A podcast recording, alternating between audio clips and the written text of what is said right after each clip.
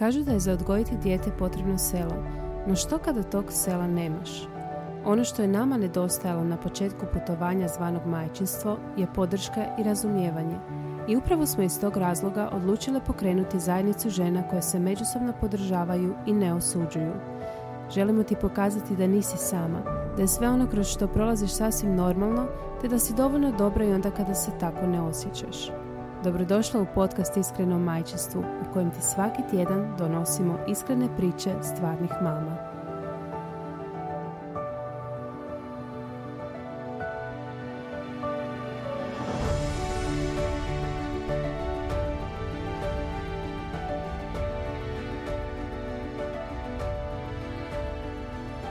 Pozdrav drage supermame, ja sam Sonja, a vi slušate podcast Iskreno o majčinstvu. Sponzor današnjeg podcasta je Radenska, koja već godinama provodi projekt Naša tri srca za vaša tri srca, u sklopu kojeg obiteljima trojčeka pribavljaju dječja kolica i autosjedalice kako bi im životno putovanje počelo ugodno, sigurno i bezbrižno. Do sada su ovom opremom pomogli preko 30 obitelji trojčaka i unaprijed se vesele svima onima kojima će tek pomoći. Ove godine roditeljima trojčaka, ali i svim drugim novopečenim roditeljima pomažu na još jedan način. Biraju najposebnija imena za bebe. Svi jako dobro znamo kako nije lako smisliti ime za jednu, a kamoli za tri bebe. Zato su svi pozvani da daju svoje prijedloge ili glasaju za neke od postojećih. Baza koju će stvoriti bit će od pomoći svima koji će jednog dana razmišljati o dječjim imenima, a sudionici u aktivaciji moći će osvojiti i fora nagradu. E, moje današnje gošće su dvije super mame, Ana i Ivana. Dobrodošli Ana i Ivana. Bog. Bog Sonja. Bog. ja ću vama prepustiti da se same predstavite. Evo Ivana može prva. Odmah u vatru. Odmah u vatru. Uh, Ivana Blažati Mijoć, uh, mama Lenoksa, znači samo jednog djeteta, ovdje sam u manjini danas. Uh, poduzetnica, influencerica, youtuberica. Bravo. Ana?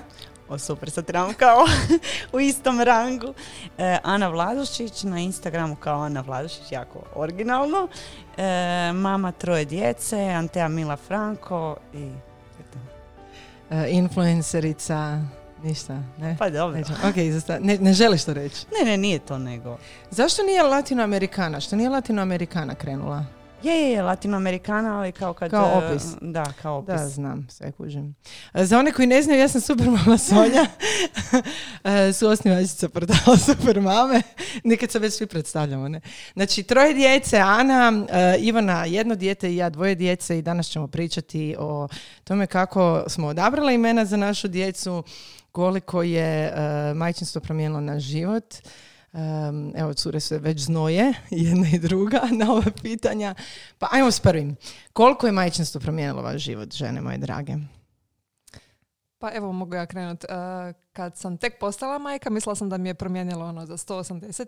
Znaju ljudi reći za 360. Da, da, da, da. da. zapravo, a zapravo mi je za 360 jer sam se opet vratila sebi i kad sam se sve posložila nekako uh, mi je majčinstvo postalo još jedna uloga u životu u kojoj maksimalno uživam, ali nije moj identitet, tako da um, da mi nije baš toliko promijenilo. Učinilo ga je boljim, kvalitetnijim. E, koliko ti Lenox ima godina? Tri i nešto sitno. Tri, Dobro, čisto razmišljam koja faza sad slijedi, da te pozovem ponovno za tipa ono godinu dana. Neka jako, jako, jako e, lijepo opis si sad dala, ono, koliko je majčinstvo promijenila i ovo 360, 180 ima baš smisla. Ja sam se, ja sam se isto sad tek vratila nakon šest godina ono, na 360. Mislim da smo se svi tek sad vratili sebi, da, e. pogotovo ovaj, recimo mame kao ja što su prvo dijete dobile dosta rano. S koliko godina? Sa 22 sam rodila Anteu.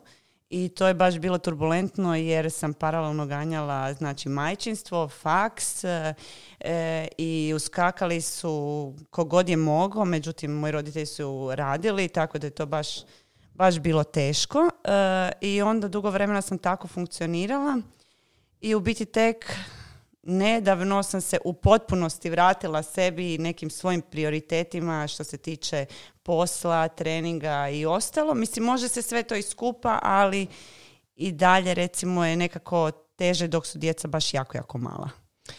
E, ja se slažem i ovaj dio sa studiranjem. Zapravo to prvo dijete kad si malo mlađi, ja sam s 28 rodila Luku, 28, da, s 28 sam rodila Luku. Studirala sam još uvijek jer sam bila vječni student. A, I u biti taj dio je bio jako težak. Jako. Ja ti ali ispa- Ivana, ti sad studiraš. Jel tako? Da, ja sam se, kao što sam rekla, sad sam se vratila sebi. Sad sam upisala ono što sam zapravo htjela upisati, eh, psihologiju, to jest psihoterapiju. Eh, I da, sad studiram i mama sam, tako da eto. To sve tri smo prošle, da, sve tri smo to prošle, samo evo, em, zapravo pitanje koje sam te htjela pitati, Ana. E, S 22 prvo dijete, koliko si, em, misliš li da ta, te godine i zrelost nas samih utječu na to koliko ti je majčinstvo teško? Pa znaš Kad šta si ću ti drugo reći? rodila? E, drugo sam rodila sa 28. Da. Ovaj, znaš šta ću ti reći? Kod mene nekako je išlo obrnuto proporcionalno. Prvo dijete sam najmanje bila psihički spremna, ali sam se fizički naj, najranije vratila. E, drugo dijete zapravo mi je ta trudnoća i cijeli taj proces najbolje lego. Mislim da sam tad bila najspremnija, imala sam e, manje obaveza i više su ljudi ovaj, mi mogli uskakat i Ante je išla u vrtić tad, tako da bilo je lakše. A sa trećim nekako sam imala osjećaj da nikako se fizički vratiti, bez obzira što se to nije toliko, ajmo reći, primjećivalo po kilaži, ali stalno sam mislila da negdje kaskam, da evo sad će stalno, možda više ti i nekako to mjerkaš pa e, ti se čini, ali sa trećim e, sam u glavi bila ok e, i spremna i imala sam puno više strpljenja i nekako se već znaš i bolje organizirat, ali eto, nekako mislim da, da to sva, svaka, svake godine ovaj, nose nešto svoje i dobro i loše. Tako da nema pravila. Možda je kod nekog drugog drugačije, ali evo tako je funkcioniralo kod mene. To, to sam ja razmišljala koliko je zapravo lakše fizički podnijet. Majčinstvo je bilo što ono, dok si bio na faksu, 20-ima, ne znam, učio si do četiri, u sedam si išao na Da. ispit. Vjerojatno je lakše i s djetetom koje se budi cijelu noć. Uh, ja sam postala mama s 31 i mislila sam da ću umrijeti od nes- neispavanosti. Da, ne da. znam kako sam to preživjela jer se Istina. stvarno budi ono svakih dva sata po noći prvih godinu dana. Tako da mislim da, uh, ali opet psihički si baš to spremniji, Zreli. zreli i Sve ima svoje prednosti i mane, Da. ne znam. Koliko su vam muževi e, ono pomagali kroz, e, to jest koliko sudjeluju i, i sad još uvijek, koliko sudjeluju u odgoju i roditeljstvu i u tim prvim danima? Recimo, moj sad e, sudjeluje puno više nego prije. Što se tiče prvog djeteta, ja mislim da smo oba dvoje bili nekako bačeni u vatru, premladi, nespremni, ovaj, e, i tako smo se nekako krpali sa obavezama kako smo stizali. A sad, e, on je recimo puno, puno stroži roditelj i zapravo kod njega sve funkcionira ko po špagi. Znači, Znači on je bad cup. on je bad cup. Ja bih volila da sam ja bad cup, ali jednostavno nisam toliko dosljedna. Dobro, to ti je balans. Mora Da, biti da, balans. mora. Neko mora popuštati, neko mora malo Da, više potezati. U svakom slučaju nadopunjavamo se kako ko stiže šta i ovaj, taj bad cup, good cup funkcionira. Da, samo što tvoj papi vjerovatno ima puno više sjedih nego ti, jer ja imam puno više sjedih nego moj Da, muž koji da, je good da. cup. Ivana, kako je kod tebe? Pa, e, znači ja Dražinu moram skinut kapu. E, Ja inače nisam jutarnji tip, tako da e, on ujutro priprema dijete za vrtić, vozi ga u vrtić i preuzima taj dio odgovornosti. Zapravo mislim da smo 50-50, e, ali stvarno ono u početku opet skidamo kapu koliko se angažira oko svega, oko prematanja, oko ono stvari koje možda dosta muškaraca uopće se ne bi ni sjetilo pomoć.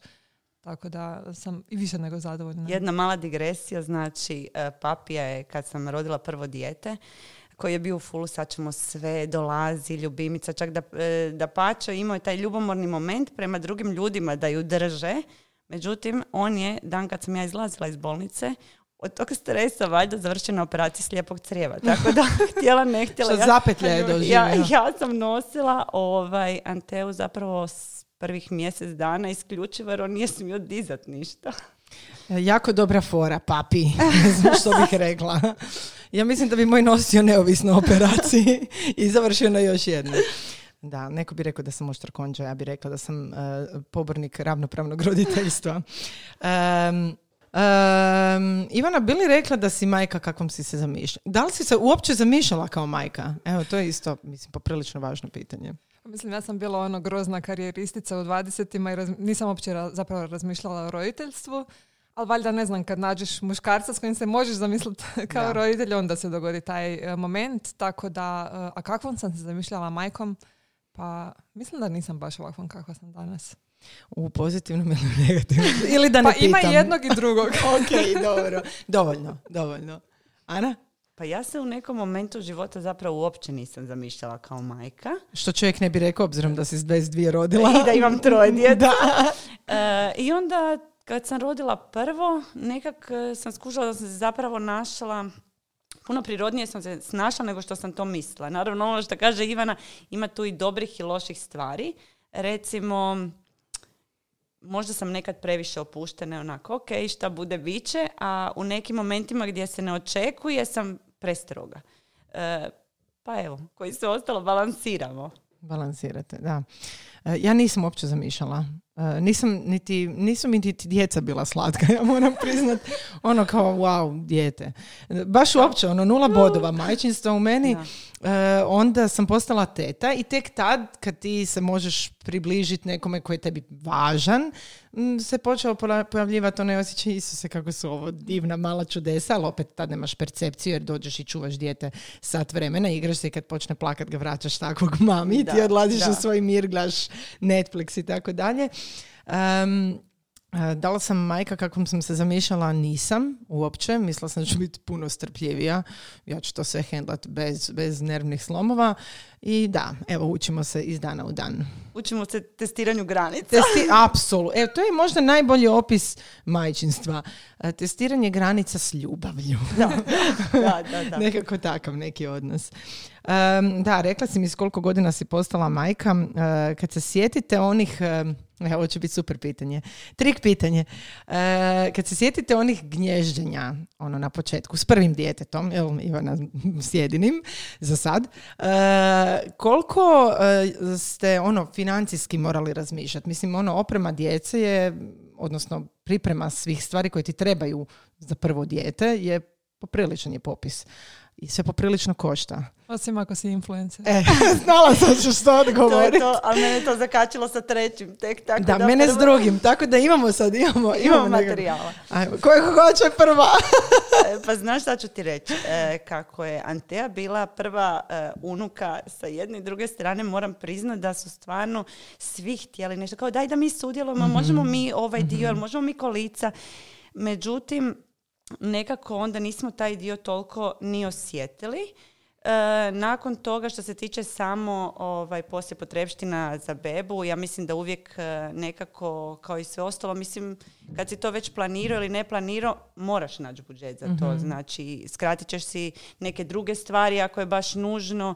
E, a dalje sa drugim djetetom, e, zapravo mi smo koristili dosta stvari od prvog djeteta. Da, da. I ovaj, sve te veće stvari pogotovo, e, kinderbet i kolica. E, Međutim, sa drugim djetetom smo, ovaj, kako je opet bila curica, e, mislim da smo samo mijenjali ono šest plus kolica. Sve ostalo je išlo. Da, da. A, i bile su drugčije, znači druga sezona bebe bila. Te je bila zimsko dijete, a Mila je ljetno dijete, tako da i odjeću smo uzimali kao novu.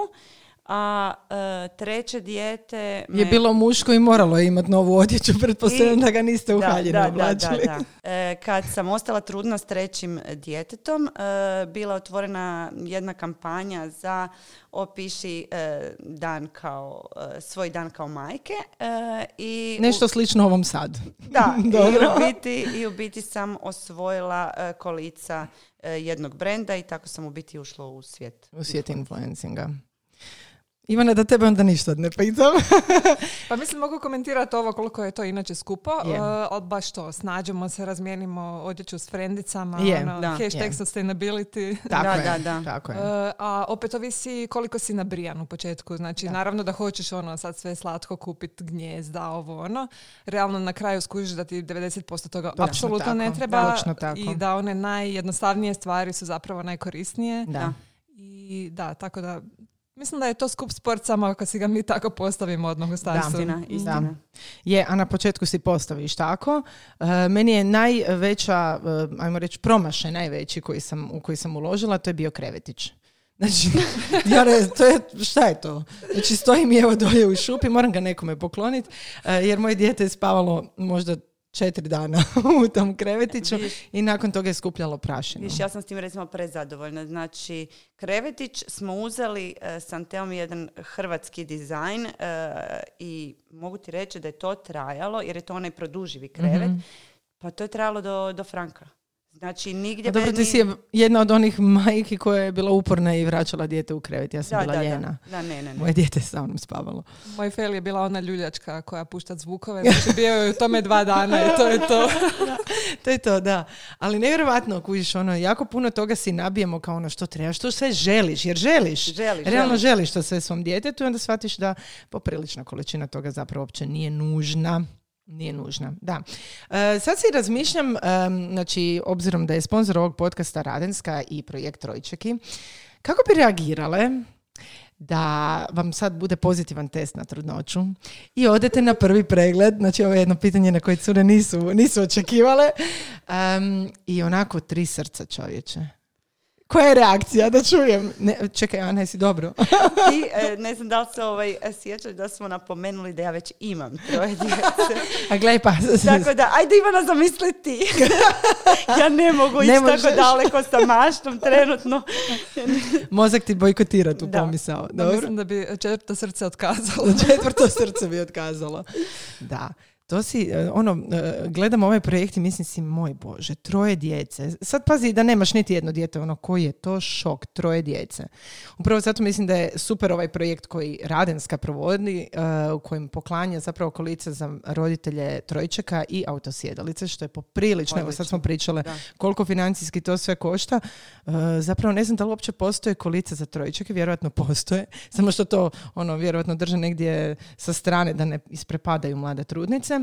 Em, nego da, da, evo, htjela sam spomenuti zapravo taj projekt i vidim da smo sve tri ono se poprilično uznemirile na pomisao trojčeka trenutno. Ali ne samo to što su ti već jedna kolica financijski skupa. Sad zamisli vjerojatno i veća cijena tih za trojčeke. Je, plus pelene i sve ostalo puta tri. Ali sad zamisli e, da ti nemaš auto. Znači, danas ono je teško pronaći uopće automobilu koji stanu tri autosjedalice i s gepekom u koji stane t- jedno ako kombi ljudi voze. Ne znam, evo stvarno, ovaj, joj, ne želim razmišljati o tome. E, vratimo se mi na možda recimo nešto jednostavnije poput imena djece. Em, imena djece, evo, e, prvo ću Ivanu pitati. Ivana, tvoje dijete se zove? Lennox. I to nije jednostavnija tema, bar u mojem slučaju bila. Dobro, ok. To me interesira. Kako, zašto si se odlučila, to jest ste se odlučili za Lennox i kakva je bila reakcija okoline? Pa zapravo za curicu smo odmah imali ono šest imena spremnih, a za dečka htjeli smo da bude nešto neobično, da ono nema pola Hrvatske, da mali ako hoće jednog dana iselit, Aha, da ima, tu dobro. slobodu. E, I smišljali smo, istraživali i e, kako se ono već bližio kraj i termin. Em, I on se ritao e, jako. E, šalili smo se da će biti boksač kad odraste. Aha, dobro. I onda je suprug rekao, ko Lennox Lewis? Ja rekao, wow, koje super ime. E, I zvučala mi je fora, ona kao Lennox, noć, Da, da, da, malo da. mistično. Dobro, dobro, super. Da, fora. I tako smo ono, spojili ime i prezime, zvučalo je ok, rekli smo to je to. E, nikome nismo rekli, jer smo znali da bi nas pokušavali odgovoriti, tako da e, su saznali na, na dan rođenja. Dobro, i kakva je bila reakcija? Mene to živo interesira. E, nama nisu komentirali, a što su oni međusobno pričali, to ne znamo. ne znamo. Da, e, reakcija okoline uvijek kad je neko neobično ime, onda onak, ali meni se znalo dogoditi, znaš da mi isto neko kaže tipa, sin mi se zove Grožđan. I onda onak, ha, predivno je ime, ne znamo ni mi odreagirati u tim situacijama. Kako je kod tebe, Ne, Ana, znaš bilo? što sad slušam kako je, ovaj, su izabrali ime zato što im je oba dvoma bio kao, bilo neobično, Lennox. Zapravo je slično bilo i kod nas, samo što je moj muž htio hrvatska imena, kako on argentinac, onda su njemu hrvatska zvučala zapravo neobično. Egzotično. Da, a ja sam htjela španjolska. I dosta dugo smo uopće oko prvog djeteta e, oko imena vodili borbu, jer ja sam htjela, ne znam, Florencije, pa dva imena, pa daj neke sapunice, daj da se zavrti tu malo. Esmeralda. Da, da, da. Dobro.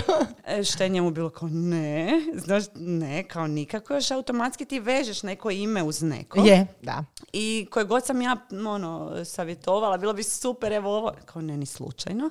Zato jer te podsjeća Da, na onu jednu da. osobu koja ti ide na E, živce. Onda je on rekao kao bilo bi super ako baš toliko hoćeš internacionalno, ali ja sam htjela internacionalno ime iz istih razloga kao Ivana, ovaj, a on je htio hrvatska imena. I onda smo tražili u biti varijantu koja zadovoljava oba dva uvjeta.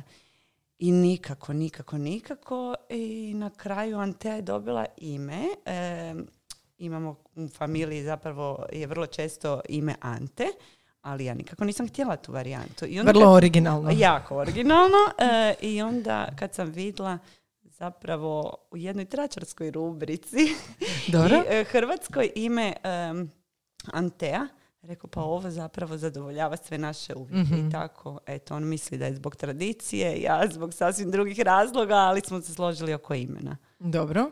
A Mila? Za Milu smo odmah imali ime i nismo imali nikakav poseban razlog kao joj, mogla bi baš zato što je ta, svidjelo nam se ime. Međutim, godinama nakon sam čula jednu ovaj, priču o Mili Gojsalić, šta je znači e, obranila taj dio Poljičku republiku tamo oko Splita od Turaka. I ovaj, to nam je bilo fora, tako da se držimo od toga kao joj, imaš priču oko svog imena. Dobro, kao zato smo ti dali ime. A za Franka je zapravo, pa ajmo reći, naj, najsmješnija e, priča, jer smo se složili odmah da će biti Franko, međutim, Franko u originalu se piše sa C. I ja sam htjela da bude sa C, a on je rekao da će to u Hrvatskoj krivo izgovarati, da će ga zvati Franco. I nikako Pa, nije htio neće, Franco ali sa dobro. C. I onda smo došli, kako se zove, na općinu sa dogovorom da će biti Franko sa C. Međutim, žena kad je napisala ime i prezime, ona mora pročitati slovo po slovo kako ne bi bilo krivo zapisano. Kad je ona izgovorila Franco, Dobro, da, razumijem. drama, i na kraju je zapravo žena presudila kako će se dijete zvati, jer smo se mi ovaj, tamo raspravljali sat vremena i rekla ne, ne, ne brinite, kao. Da. I to je to, ostaje sa C. Da. E, moji dečki imaju tradicionalna hrvatska imena. Luka i Šimun. E, Luka sam znala, ono, ako budem ikad imala sina, zvaće se Luka, nema nekog posebnog razloga. Dobro, možda ima, ali nije za ovaj podcast. Brat mi se zove Luka, hoću da ti kažem znači. Eto, da čujem. Svjetlost. Luka ti Eto, znači Pa je, svjetlost. da. Zapravo je se bivši zvao Luka. Je, točno, točno. Bingo! E, Ivane, ako nisi znao, moj bivši se zvao Luka. Bio je jako dobar čovjek, evo ja sam odlučila da se moje dijete s tobom zove Luka. E, I Luka inače e, u Boki Kotorskoj zaštitnik obitelji jeli, s moje strane, pa mi je to nekako sve bilo simbolično uz bivšeg da se tako I moje dijete i- zove. I evo ako moja mama sluša podcast, evo Luka, zaštitnik. to je to. Moji sonjine obitelji, dobro. E, a Šimun, Šimun se zapravo zove Šimun Petar. Dakle, e, tu smo se užasno mučili kako bi ga nazvali. Prvo ja sam htjela Stjepan, prekrasno mi je Stjepan, onda smo zaključili, moji su dalmatinci da će ga zvati Stipe ono 200%. Ivanovi su jedna, jedan dio obitelji iz Zagorja, drugi dio obitelji iz Slavonije, bit će Štef 100%. I onda ja nisam mogla podnijeti Štef, oprosti, Ivana, i rekao on ne može biti Štefan, ne može biti ni Stipe, jednostavno ne. E, nikoga neće zvati Stjepan, e, biramo dalje. I onda Ivan rekao, ali Ivan je za junio, Štef Švajhler, pa to je brutalna kombinacija. Štef Švajhler, rekao, nema šanse. E, na kraju nam se svidjelo Šimun, I kad smo došli e, ga prijaviti tamo na općinu, onda je Ivan odlučio nek bude Šimun Petar Stijena, kao eto malo nekako e, simbolike. I on danas kad ga pitaš kako se zove, kaže ja sam Šimun Petar Stijena. Tako da, evo da, mi smo se odlučili za tradicionalna hrvatska imena. Ja sam mislila da Šimuna nema puno, dok nisam došla u dječji parkić. Da, jako je puno Šimuna. Tak, Stvarno? Da, jako, jako puno je Šimuna, da. I zovemo ga Šime. Tako da, ne znam što bi ti rekla. Em, Da. Um, šta sam htjela sad pitat? Um, zapravo htjela sam pitati Ivanu, pošto onako kako te ja pratim kroz tvoje kanale, uvijek mi djeluješ tako sabrano. I uvijek mi kod e, žena koje se prikazuju tako sabrano zanima, ma daj mi reci da mi vidjeti malo ono behind the scenes kad ono izgubi nerve. Koliko često izgubi živce i kako to izgleda? Daj nam malo soka. Obično muž nadrapa, a ne dijete. da, da, da, da. To, je, to, je To tako bude obično. Ali zapravo supruga i ja imamo neki dogovor kako ja studiram psihoterapiju i sad trudim se, ono, znaš, puno introspekcije i Ništa to. od soka. Onda kad izgubim živce ili sam u PMS ili skužim da mi nije dobar dan, onda ono, imamo neki, neku kodnu riječ i, s kojom se dogovorimo kao, e, danas nije moj dan, aj danas ti malo više preuzmi. I to nam super funkcionira. Osim kad se poklopi da smo oboje u PMS-u. A, dobro. ok, da. I to obično bude vikend i budemo negdje s djedecom u javnosti, ali okej. Da, da, to, to je, da, izazov. Da, ali da, e, krpamo se baš to, suprug i ja, Jedno kad su, kad su takve, takve situacije. Obično u takvim situacijama i djeca imaju loš dan, pa Da, svi da. zajedno I djeca su u PMS-u, Da, da, da, da.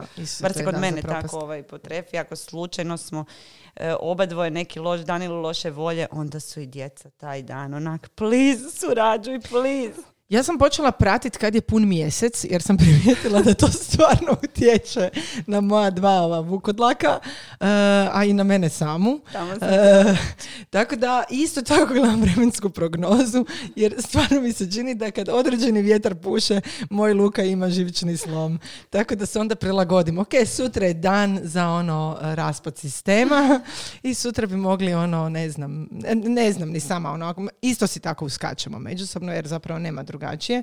I to je nevjerojatno. Zapravo nam se poklopi da kad je meni stvarno loš dan i kad on vidi da ja pucam po šavovima, on stvarno poteže. I obratno, što je zapravo puno rijeđe, jer on je onako puno mirniji karakter, ja sam temperament ono užas. A koji vidiš im- kak je to, prosti što te prekidam, e, kak je to zanimljivo. Ja sam e, recimo manje temperamentna od papija, ali sam puno nervozniji lik. Znači, puno će se češće događati situacije u kojima e, sam ja loše volje ili nešto ne stižem, nisam organizirana, pa mi to onda utječe na sve druge st- e, stvari. A on je u principu veseljak i e, sreća meni jer ja stvarno nisam taj lik. On jako voli ići s djecom u park. Znači, ja stvarno ne volim dječje parkiće Odlično i, i ne mogu sjediti tamo na toj klupi. Evo, baš mi je to tlaka. Pogotovo što ako bi u tom periodu, možda dok si u parkiću nešto odradio, jer su Mhm. djeca stvarno veća mi i samostalna, imam osjećaj da me stalno neko gleda po prijeko jer ja nešto drugo radim dok sam fizički tamo s djecom. Tako da ja zapravo ne vodim djecu u parkiće, nego to radi papi. A ja recimo odem s U njima- shopping centar. s njima i sa psom na nasip ili nešto tako. E, da, tako da e, preklapamo se e, i dobro dođe to što svako ispunjava neke druge stvari, Mhm. ne preklapamo se da smo zapravo stalno svi skupa, e, da se ta nervoza onda pojačava Da. kad, e, kad smo recimo u lošem danu. Da. Ivana, koliko tebe vodi Lenoksa u parkić? Pa podjednako. Zapravo ne, više tata. Mislim da je Više ista tata. situacija. Mhm. Ja još uvijek smišljam koje igračke kupiti, a da se meni interesantno igrati, jer mi je dosta autića i garaža. Da, da, joj, da, da, da. Pa onda, ne znam, ajde, našli smo kompromis uh, kinetički pjesak, uh, play i takve stvari, slagalice, to su naše igre, a s tatom je više u parku, igra se s autićima, nogomet i tako to. Da. Ja ću ti samo reći da je kod mene doma tepih po cijelom stanu. Dakle, moj kompromis nije kinetički pjesak. Ja sam stavila bila na balkon, ali onda su susjedi bili nezadovoljni zato jer je dolje kod njih završila većina kinetičkog Taj kinetički pjeska. pjesak mi trnu oko. Onako, molim vas za rođendane, izbjegavajte kinetički pjesak i neperive flomastere. I sve u što idu baterije. I sve u što idu baterije. Znači mi baterija nemamo više. Ne Da. proizvode se. Moj, ne moj, se, proizvode. moji nisu toliko fascinirani baterijama, ali kinetički pjesak i flomasteri ja mogu krećiti svaki dan. Znači, Pa pokazat ću vam nakon što završimo snimanje sobu mojih dječaka. To je znači i oni ljigavci. Ljigavci u bojama ostavljaju za one koji ne znaju. da, da. Ostavljaju boju na zidu. Moj zid izgleda, znači, sva sreća evo da je to dječja soba, jer Strahota. Da, da. Strahota jedna što Ja to onda napravili. pozove, onako, Franko meni zna reći, mama Ljuba, dođi vidi što sam ti nacrtao. On me zove Ljuba kao od Ljuba. Da, da. Mama Ljuba, dođi vidi što sam ti pripremio. Zažmiri. I onda nervni slom. Jer zid je, da, tako kako je. E, da. E, inače, što se tiče parkića, ja isto nikako nisam tip koji voli ići u parkiće. Međutim, imam vrtičku ekipu. Imam tu sreću da se nas sedam obitelji iz vrtića full povezalo I je i uvijek super. nakon vrtića idem u parkić, tako da sam ga zavoljela, jer imam ono svoje probrane ljude koji su oko mene, ali inače nisam baš, e, kad su bili manji, ono i kad bi išla sama s njima, ne znam, naporno mi je bilo ono doći u parkić i onda, aha, kad je vaš prohod, Da, da, da. jel još nosi pelenu. Ni- nikako mi se nije dala ta komunikacija. Znači, super bi mi bilo što se on igra, manje mi je bilo super što sam morala, ono, s kičmom imala problema jer sam za njim cupkala, ali ta komunikacija s drugim ljudima mi je bila naporna, moram priznati. Ovo što si da isto. spomenula, ovo što si spomenula vrtićku ekipu, zapravo jedna od najdražih prijateljica koje imam, e, sam ju upoznala u dječjem parkiću na način onak, e, ona mi poslije priče kaže, ja sam si samo mislila, molim te, nemoj doći sjest do mene, molim te, nemoj doći sjest do mene.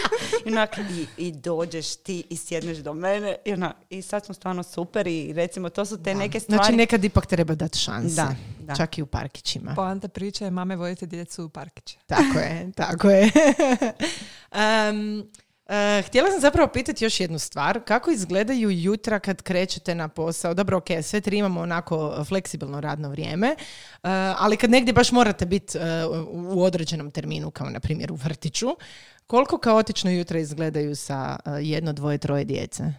Pa znaš da ću ti reći, zapravo mislim da si ljudi zamišljaju veći kaos nego što to je. Ja sam, m, što se tiče takvih stvari, jako organizirana i volim se dizati rano. Ja se stvarno dižem rano. Priznaj da stavljaš djecu spavati u onome u čemu idu u vrtić. To je to. Znala sam.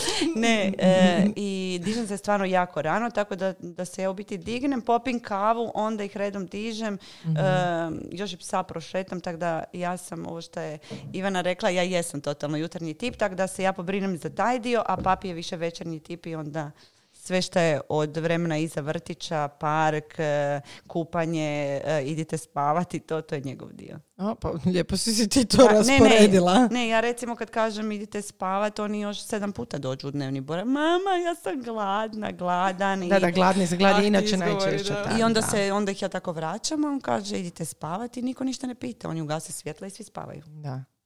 To je to, on je bad cup. Da. Ko ti je kriv što ja ti bih ne htjela baš- biti bad cup. Nisi dosljedna. Da. Ivana, kako je kod tebe? E, Da, ja sam već rekla kao da suprug preuzima tu jutarnju ulogu jer ja ne mogu doći sebi ujutro, ja ću sve odraditi na večer što treba, ali ujutro e, on je stvorio tu neku rutinu i stvarno ono to odrade, naravno ima dana kad je puni mjesec pa, da, da, to je to. ali e, stvarno to odrade bez ikakvog problema i da, to Da. to. Sad se ja osjećam loše, jer moja jutra izgledaju... Zapravo možda da pozovemo ovaj podcast moje susjede. Oni sigurno čuju naša jutra, sva jutra. Moja djeca se bude u 6.30, ali idu zato spati u 8, zato imam na večer mogu pogledati jako puno serija, pročitati koju knjigu i imati nekakav društveni život. Ali zato ujutro se ustaju u 6.30 i to nakon doručka obucite se za vrtić je ja ne znam, evo, to je, to je strahota. To je toliko puta, znači, prijetnje, pa na lijepo, pa ovako, onako, Šimuna na kraju moramo bući ja zbog toga što redovno oblači lijevu tenisicu na desnu nogu i desnu tenisicu na lijevu nogu, to ono jednostavno pod mus. Uh, ali u pravilu stalno, stalno se svađamo ujutro. To je teški kaos. Teški kaos. Izađemo znojni i Ivan i ja i nervozni iz stana. Ne znam, Ja- Ivana možda u idućoj epizodi čisto da nam daš nekakve ono konkretnije savjete kako promijeniti svoj lifestyle i imati mirna jutra sa dvoje djece. Ne, ja, ja ujutro samo vićem, brzo, zakasnit ćete na doručak u vrtić. I onda su svi gladni kao, ajde, brzo, brzo. Moji doručkuju i doma i u E, da, vrtiću. da. Mislim da bi Franko preferirao tu opciju, ali onda bi stvarno izašli u deset. Da, da, to je istina, to je istina. I evo za kraj pitanje, pronalazite li vremena za sebe od kada ste majke? Mislim, ja ću odmah odgovoriti umjesto vas dvije, jedna i druga vježbaju, izgledaju fantastično. Ehm, a, da, evo, to je to. Hvala vam što ste nas slušali. Dakle, cure, pronalazite li vremena za sebe? Pa Pa sad sam ga počela, mislim, može možda zvučat ružno, ali sad sam ga počela pronalaziti na silu. Znači, Dobro. počela- zato što drugčije ne ide. Da. Počela sam stavljati neke svoje prioritete, jer cijelo vrijeme zapravo joj krenula bi vježbati, joj krenula bi ovo, htjela bi baš na masažu, baš bi htjela ići kod frizera u toliko i toliko sati. I sam skužila, pa ako mi se to tako hoće, onda ću si to tako postaviti. I onda ako mi se vježba, imam sad već otprilike ovaj, svaki dan u koliko vježbam, ja tad vježbam. I to je to i već su se svi navikli da je to moje vrijeme i, i tog se držimo. Da li je vježbanje tvoj jedini self-care? Pa nije, ali ovaj, možda trenutno među onima koji me najviše ispunjavaju. I koji mi oduzimaju najviše vremena. A to si ti po tom kriteriju birala. Kao što će mi najviše vremena oduzeti, to će biti moj self-care. Da. Okej. Onak, s obzirom da vježbam doma, mislim da baš mi je A, super da, nisi baš srećila. Ivana? Uh, Pa ja imam tu sreću da radim od kuće, tako da si mogu sama organizirati vrijeme kad je dijete u vrtiću i tu još ubaciti neki self-care. A dijete isto koji tvoje Sonja ode spavati u osam Da. i pola devet najkasnije i onda supruge odlazimo na trening.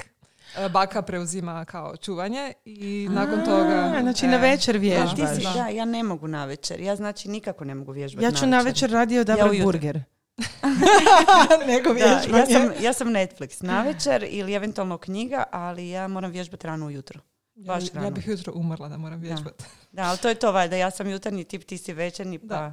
A ja sam skupila sve ono najlošije od vas dvije, zato jer sam ujutro mrtvo puhalo, ne volim s nikim razgovarat. E, Bila bi sretna kad bi ujutro imala tri sata tišine za sebe e, i ne volim vježbati. A moja večernja rutina i self-care je burger ispred Netflixa. Ali vidi u toku da- dana koliko posla Da odradiš. je, da, istina. Potroše se te kalorije laprdanjem ovako u podcastima.